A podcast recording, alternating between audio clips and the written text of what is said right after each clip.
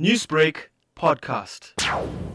Well, this is something that uh, we are exploring. SARS is a state-owned entity. We are also a state-owned entity. The laws of this country make provision for us to cooperate with each other. So it is in that context of cooperative government that we are exploring working together with SARS to help us to collect. When the talks have been finalized and with the firm, we will communicate to that. But it's something we're exploring.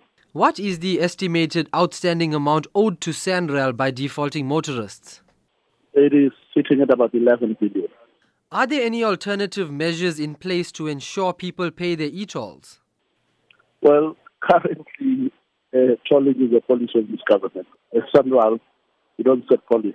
We implement policy. We're engineers. And I think there is a department in this country that's the custody of public funds. We're not custodians of public funds. We build bridges and roads. Uh, so if there's an alternative, I'm sure that the custodian of public funds will come with that alternative. And if there's going to be an alternative to tolling, I'm sure that uh, the custodians of policy will come up with the alternative.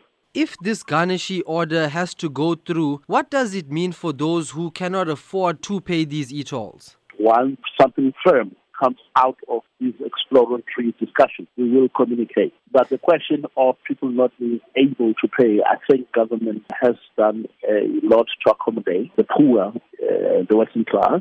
You would know that uh, public transport is uh, is exempted. There's also a cap on uh, on the bill. I think it's about two fifty six per month. That's the maximum you pay if you are compliant, if you are registered.